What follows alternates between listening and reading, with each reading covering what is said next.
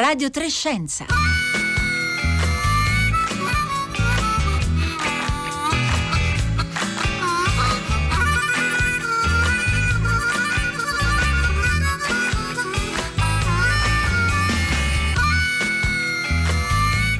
Buongiorno da Marco Motta, bentornati all'ascolto di Radio Trescenza in questo lunedì 14 eh, giugno e ieri si è conclusa all'Auditorium Parco della Musica di Roma libri come la festa del libro e della lettura e tra i molti protagonisti della giornata di ieri c'era anche il fisico Carlo Rovelli in un incontro dal titolo Come comunicare la scienza dedicato a Rossella Panarese in cui ha dialogato con Silvia Bencivelli chi vi sta parlando. Tra poco sarà disponibile sulla homepage di Radio Trescenza il podcast di questo incontro e poi anche la registrazione video.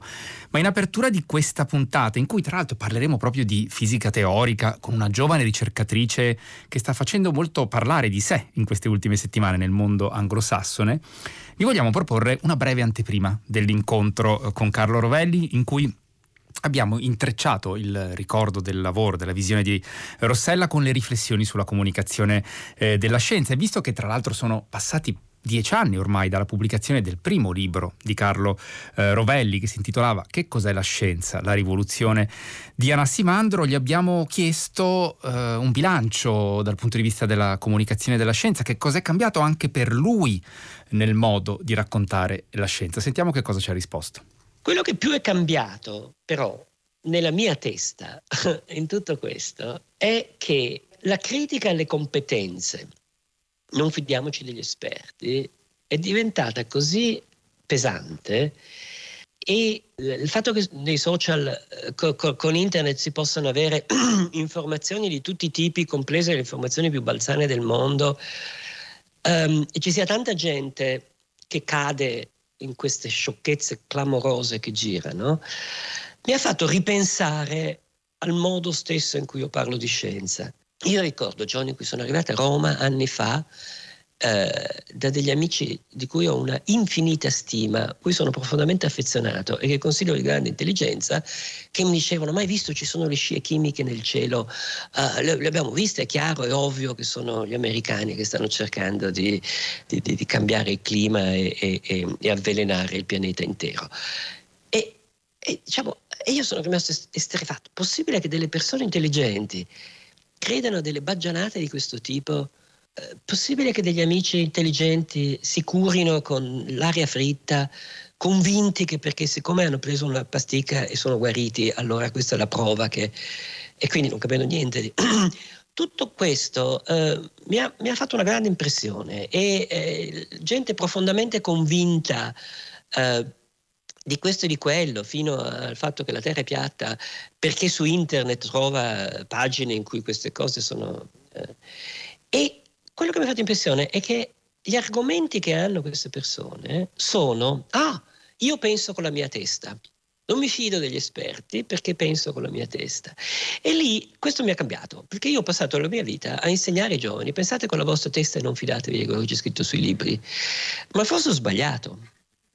Ho sbagliato perché cioè, è, è, vero che bisogna pensare alla stessa, ma dopo aver imparato tutto quello che c'è scritto sui libri, dopo aver assorbito, aver capito a fondo gli argomenti per cui si dice questo e quello, quando hai un senso, come dire, quando hai studiato la cosa, come Rossella studiava le cose, allora a quel punto eh, vedi che forse c'è qualcosa al di là di quello che c'è scritto sui libri e se non hai la sensazione, se non hai l'idea che quello che c'è scritto sui libri è sacrosanto, splendido, perché è questo che ti apre la possibilità di fare qualcosa di nuovo. Questa era la voce di Carlo Rovelli, l'incontro di ieri, come comunicare la scienza, libri come all'Auditorium di Roma e vi ricordo che appunto la registrazione integrale eh, di, quell'incontro, di, di, quell'incontro, sarà disponibile in podcast a breve eh, sul nostro sito, sulla pagina di Radio Trescenza. 335 5634 296 se volete inviarci un sms o un whatsapp durante la eh, diretta eh, di oggi di cui sarà ospite, la salutiamo subito Chiara Marletto, buongiorno.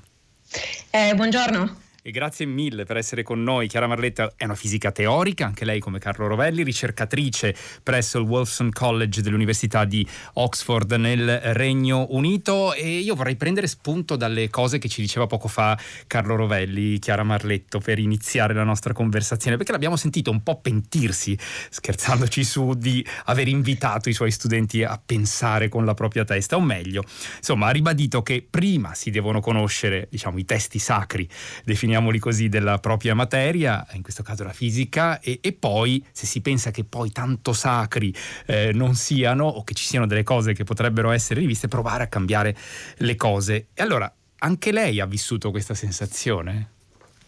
Sì, ehm, in realtà il lavoro del fisico teorico è quello di trovare eh, problemi nelle, nella modalità di descrizione che abbiamo dell'universo al momento. Quindi noi cerchiamo sempre di trovare eh, delle inconsistenze, delle contraddizioni nelle, nelle teorie che usiamo per descrivere l'universo. E questo avviene quando si leggono appunto i libri, inizialmente uno legge questi libri quando va a scuola e poi a un certo punto ci si rende conto andando avanti che alcune di queste cose nei libri eh, non funzionano così bene come, come vengono presentate all'inizio. Ed è quello che appunto deve essere capitato anche a lei perché eh, Chiara Marletto, lo dicevamo, sta facendo eh, molto parlare di sé nelle ultime settimane dopo la pubblicazione in particolare eh, di eh, un libro eh, che si intitola The Science of eh, Kant and Kant, forse tradotto letteralmente sarebbe la scienza del si può e non si può. Esatto. lei lo, lo, tradurrebbe anche come, noi speriamo, cioè, auspichiamo tra l'altro che sia presto tradotto anche in italiano, la scienza del possibile e dell'impossibile? Sì, eh, penso che sia una buona traduzione e sarà tradotto da Mondadori, quindi eh, arriverà anche la traduzione italiana. L'aspettiamo e... quanto prima allora. E, ehm, allora, Chiara Marletto, prima di addentrarci nei temi del, del, del suo libro e delle, delle, riflessioni che lei sta conducendo da anni, lo ricordiamo all'Università di Oxford, lei è originaria di eh, eh, Torino e però appunto da diversi anni lavora a Oxford, insieme tra l'altro collabora con un, un grande eh, scienziato britannico si chiama David Deutsch, che è stato un sì. pioniere della computazione quantistica, di cui oggi stiamo iniziando a vedere diciamo, i primi frutti nel mondo reale. Pubblicò tra l'altro un libro, David Deutsch, nel 1997, La trama della realtà, eh, che ebbe una grande eh, risonanza. Ehm, prima di entrare un po' nei dettagli del del, de, dei temi, diciamo, delle riflessioni, del percorso di ricerca che lei sta facendo, vorrei chiedere quando è che ha sentito parlare per la prima volta di teoria del tutto e che cosa ha pensato? Ma ehm, la teoria del tutto è un termine che viene usato per descrivere un po' tutto, cioè nel senso che eh, tutte le volte che eh, si, si, cerca di parlare, diciamo, si descrive una teoria che va a unificare eh, le teorie che abbiamo al momento, perché abbiamo queste due teorie che funzionano abbastanza bene, diciamo, la teoria dei quanti e la teoria della relatività generale di Einstein. Eh, però queste due teorie non vanno d'accordo una con l'altra. Allora, una teoria del tutto è diciamo, usata, una descrizione utilizzata per descrivere una teoria che va a unificare queste due, queste due teorie. Ehm, ne ho sentito parlare ehm, diciamo, inizialmente quando, quando ho cominciato a interessarmi di fisica fondamentale, quindi già all'università. E, ehm, la cosa che mi è venuta in mente però è che comunque eh, il termine forse non è così appropriato, nel senso che eh, se la fisica diciamo, funziona come ci aspettiamo, ehm, questa teoria del tutto non ci sarà mai, nel senso che come ho detto prima eh, ci sono sempre nuovi problemi, cioè quando noi troviamo una teoria che funziona meglio di quelle che abbiamo al momento, eh, poi questa teoria stessa viene messa in discussione. L'abbiamo visto con le teorie di Newton, per esempio, e poi adesso lo vedremo con la teoria dei quanti, che verrà messa in discussione a un certo punto, in parte lo è già. Uh-huh. E, e, quindi in un certo senso è un po' come ehm, un, un, diciamo, un, contenitore che descrive la, la prossima teoria che verrà. E, ehm, però non, non, mi aspetto che sia una teoria definitiva, quindi mi aspetto sempre che ci sarà un problema in questa teoria del tutto e ne troveremo un'altra successiva. E questo è bello perché i fisici non, non, diciamo, non smettono mai di lavorare è davvero uno sforzo infinito in qualche maniera e continuo sì. e incessante, che è quello eh, il fascino anche davvero del, dell'espansione, del, del progresso della,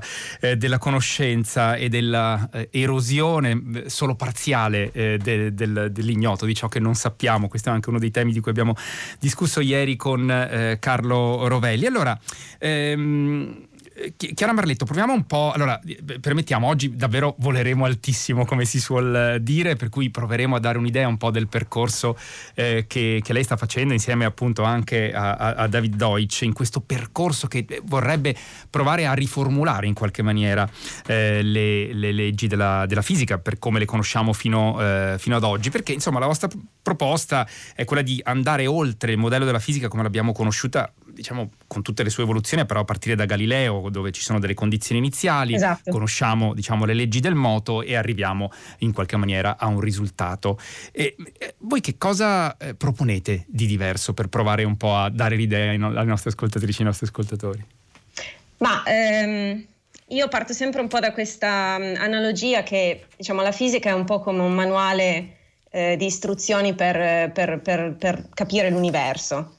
E in questo manuale eh, ci sono tante teorie, come ho detto prima, le due teorie che funzionano meglio al momento sono la teoria dei quanti e la teoria della relatività generale di Einstein. E se guardiamo il manuale com'è al momento, quasi tutte le teorie che abbiamo che funzionano veramente bene sono basate eh, su questa idea di descrivere il moto degli oggetti nello spazio e nel tempo. Quindi la, l'oggetto fondamentale è una legge del moto e eh, praticamente quindi il, il, modo di parlare di questi, di questi, oggetti non è cambiato dai tempi di Galileo, cioè abbiamo sempre usato lo stesso tipo di paradigma per le leggi fondamentali. E c'è un'eccezione, l'eccezione è la termodinamica. Allora, la termodinamica ehm, non ha delle leggi del moto, ma ha delle leggi che sono dei principi che pongono dei vincoli su quali trasformazioni termodinamiche sono possibili o impossibili su ehm, un certo oggetto fisico. La termodinamica, lo ricordiamo, è la base dei motori termici che poi hanno portato alla rivoluzione industriale e, e così via. E, e questa, questa, teoria di cui eh, David e, e, io stiamo eh, provando a portare avanti le, le, diciamo, le fondamenta, ehm, è come una generalizzazione di quest'idea della termodinamica. Eh, quindi la, l'idea di base è di ehm, ampliare la gamma dei, dei metodi con cui possiamo scrivere questo manuale per l'universo e usare questi nuovi metodi che pongono vincoli su quali trasformazioni sono possibili o impossibili su un oggetto fisico, invece di usare le leggi del moto come ehm, elementi di base delle, della, della, legge fisica. Le leggi del moto naturalmente le usiamo ancora, non le buttiamo via, ma diciamo, le, le, le, rendiamo più potenti aggiungendo questi altri eh, strumenti. Quindi è un'idea per ehm, diciamo, andare oltre, ma anche aiutare ecco, la, diciamo, le leggi del moto come le conosciamo adesso aggiungendo dei nuovi strumenti e questa è questa l'idea di base. Eh, Chiara Marletto è un po' un'idea di espandere in qualche maniera eh, no? il campo eh, di indagine eh, della realtà, non limitandosi soltanto, diciamo così, definiamo la, la realtà eh, fattuale. Voi usate, eh, insomma, una parola chiave poi anche nel suo libro, il termine controfattuale. E allora io ricordo, insomma, dei tempi in cui studiavo filosofia della scienza che era eh, un termine eh, molto usato per indicare appunto eh, insomma, i periodi ipotetici del, de, dell'irrealtà, insomma se il faso fosse caduto per esempio si sarebbe eh, rotto, dove ovviamente si presuppone che il vaso non è eh, caduto. E nell'ambito della fisica questo che cosa significa prendere in esame i controfattuali? Dunque, come ho detto prima, ehm, le, quando descriviamo gli oggetti fisici secondo la fisica tradizionale, e quindi descriviamo l'universo, ehm, abbiamo un obiettivo unico che è quello di dare la legge del moto dell'universo, cioè come si muove nello spazio e nel tempo, e fissare delle condizioni iniziali. Questo quindi pone l'universo su una traiettoria, che è una sequenza di eventi che eh, sono accaduti e accadranno. Ora, ehm, ci sono altre cose rispetto a queste cose che accadono, che sono accadute o che accadranno, che sono importanti per spiegare la realtà fisica. E queste cose sono le cose controfattuali. Per esempio, quando ehm, descriviamo la traiettoria di, di, un oggetto che viene lanciato come una palla, ehm, la traiettoria è una parte della spiegazione di cosa succede a questo oggetto, ma eh, per esempio la legge della conservazione dell'energia è anche un aspetto della spiegazione. Questa legge non dice esattamente come, quale traiettoria la palla deve seguire, ma dice quali traiettorie la palla non può assolutamente seguire. E quindi questa, ehm, questa, questo, riferi- questo, riferimento al ehm, mondo del controfattuale che avviene tramite la legge di conservazione dell'energia è un esempio di come eh, le spiegazioni per un fenomeno fisico come appunto il moto di un oggetto nello spazio non soltanto sono, eh, diciamo, riguardano quello che accade all'oggetto in particolare data una condizione iniziale, ma anche quello che potrebbe o non potrebbe accadere a questo oggetto. E alle volte questi fatti che riguardano quello che potrebbe o non potrebbe accadere,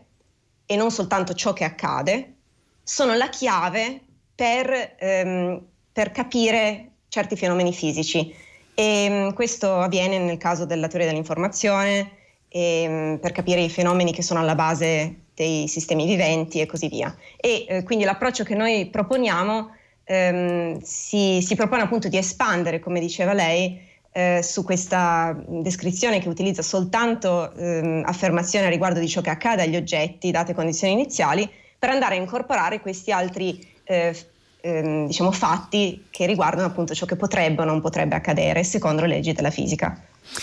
E con questo eh, Chiara Marletto ci ha dato un po' un'idea della, della, della nuova visione che, che, lei insieme a David Deutsch ci eh, propongono di, eh, di, di, seguire. Stanno arrivando tra l'altro alcuni messaggi al 335 5634 296, tra l'altro che si riferiscono anche eh, un po' a quello che diceva Carlo Rovelli, ma a quello che ci diceva anche Chiara Marletto, come Gianni da Bologna. La prima cosa da insegnare a chi ascolta eh, la, la scienza sia che la verità è sempre in cammino, ciò che sappiamo oggi ci sembra vero può non esserlo eh, anche eh, domani. E, mh, mm, eh, Chiara Marletto,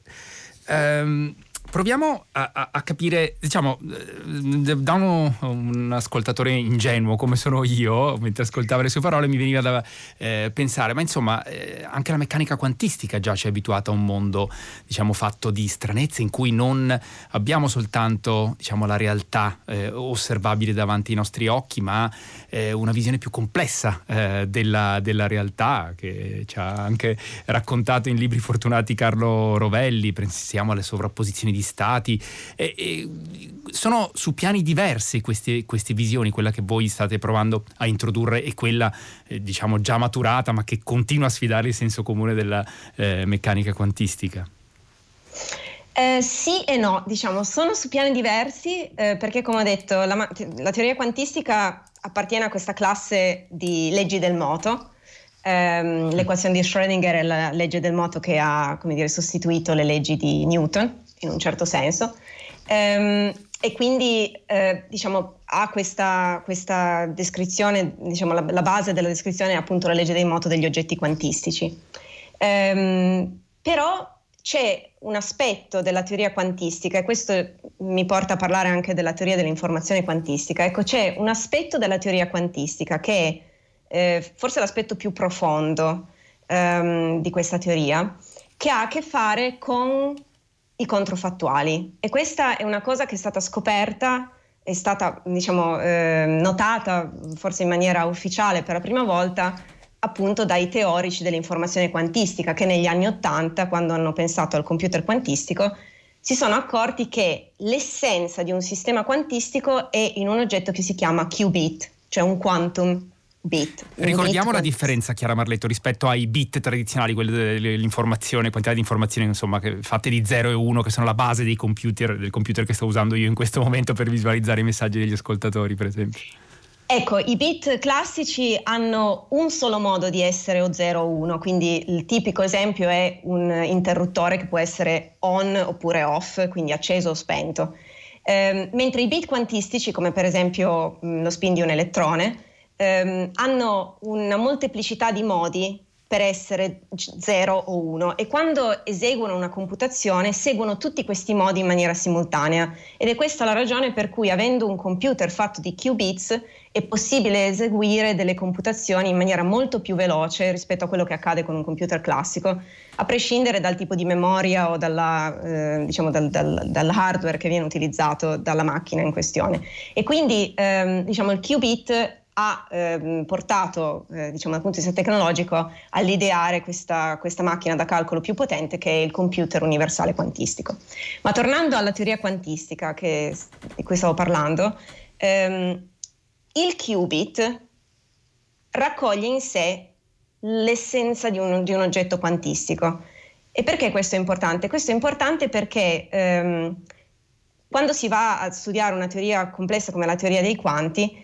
noi fisici si è sempre alla ricerca di simmetrie, cioè di strutture più profonde che ci possano indicare quali sono gli aspetti ehm, non così essenziali della teoria che magari si possono buttare quando si, si immagina la teoria successiva e quali invece sono le, le, le, parti più importanti della teoria che sono proprio essenziali e non si possono, ehm, non si possono eliminare. Allora, capire che il qubit raccoglie l'essenza di un sistema quantistico è un passo importante per capire quale teoria eh, si possa ideare per ehm, diciamo, andare oltre la teoria quantistica. E il qubit, l'essenza del qubit è controfattuale perché diciamo, la, la, la, base di come un, qubit si comporta è questo principio che si chiama il principio di interdeterminazione di Heisenberg.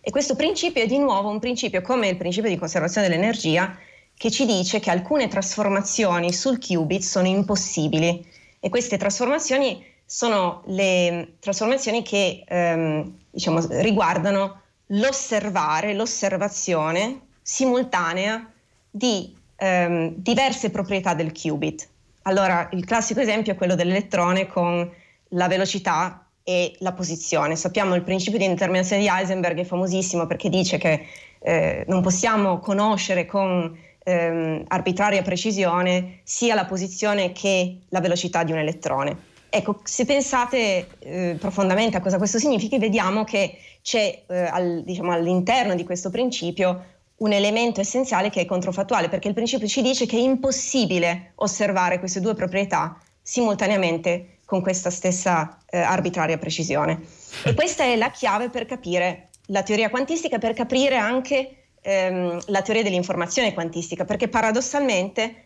questa impossibilità a livello del qubit singolo quando abbiamo tanti qubit messi insieme, porta a più possibilità, che sono appunto quelle usate dal computer quantistico. E tutte queste cose che ho menzionato hanno a che fare con gli aspetti controfattuali dei sistemi quantistici, che costituiscono la struttura più robusta e più di base, più essenziale della teoria quantistica. E allora Chiara Marletto ci ha dato un sacco di informazioni, eh, diciamo non è facile, non è sempre facile seguirla, dovremmo probabilmente avere anche eh, molte più conoscenze di quelle che noi ascoltatori e ascoltatrici abbiamo, ma ci ha dato un po' un'idea di, eh, de, de, della complessità naturalmente del, dell'approccio, ma anche del, del punto di vista che, che, cambia. Però io vorrei tornare su un aspetto che lei citava prima, a un certo punto lei ha citato anche eh, siamo partiti a parlare di fisica, a un certo punto lei ha parlato di, di biologia, eh, di qualcosa che ha a che fare con, con, con, la vita. E nella vostra diciamo, visione, in questa riformulazione che in qualche maniera pur con le perplessità che lei citava eh, prima sull'espressione teoria del tutto, eh, ambisce a, eh, dire, a ricomprendere eh, moltissime discipline, la teoria dell'informazione che, che, lei citava eh, prima, ma anche la teoria dell'evoluzione, se capisco bene guardando un po' il, il, suo libro. Cosa ha a che fare la vita con questi fenomeni di base che vengono descritti dalla, dalla fisica? Ecco, questo è proprio diciamo, uno degli aspetti ehm, forse più innovativi di questo um, approccio che stiamo eh, studiando, perché come appunto lei dice, eh, i fenomeni che riguardano gli esseri viventi in genere sono considerati ehm, c'è questa parola che si, che si, usa, emergenti, cioè sono fenomeni che eh, naturalmente sono compatibili con le leggi del moto che conosciamo, quindi eh, sono completamente ehm, appunto, eh, compresi nel, nel, nella descrizione che possediamo delle particelle, eh, diciamo il modo con cui si comportano all'interno di un essere vivente è naturalmente lo stesso eh, rispetto al modo con cui si comportano mh, da altre parti nell'universo. Però ehm, diciamo, il funzionamento degli esseri viventi è considerato come una cosa che non è proprio diciamo, in, di interesse per la, per la, fisica di base. Ecco, questa, questa idea è un'idea che è stata ehm, spesso, dire, eh, contraddetta da diversi studiosi già in passato, quindi molti fisici, devo dire eh, molti fisici quantistici, per esempio Schrödinger, per esempio Bohr, eh, si sono interessati al fenomeno della vita e a cercare di capire se ci sono delle leggi, diciamo, di base eh, che possono essere espresse per descrivere cosa succede quando nel, diciamo, nell'ambito dell'universo c'è una piccola nicchia, come per esempio il nostro pianeta, sul quale eh, appare, appunto, viene, viene a crearsi un, una, un, diciamo, un ecosistema, una, una, struttura che contiene esseri viventi. E questo è stato poi ripreso da questo grande studioso che si chiama John von Neumann eh, negli anni 50, il quale ehm, cercava di andare oltre alla teoria di, di Turing. Allora, la macchina di Turing è il nome tecnico che noi usiamo per descrivere, per, per chiamare un computer. È la, la base teorica, diciamo, dei computer come li conosciamo oggi. E, ehm, e Turing aveva ideato questa, questa, macchina da calcolo già eh, diciamo, molti decenni prima di quando poi noi l'abbiamo costruita. E von Neumann ehm, aveva notato una cosa, e questa cosa è interessantissima, cioè von Neumann ha notato che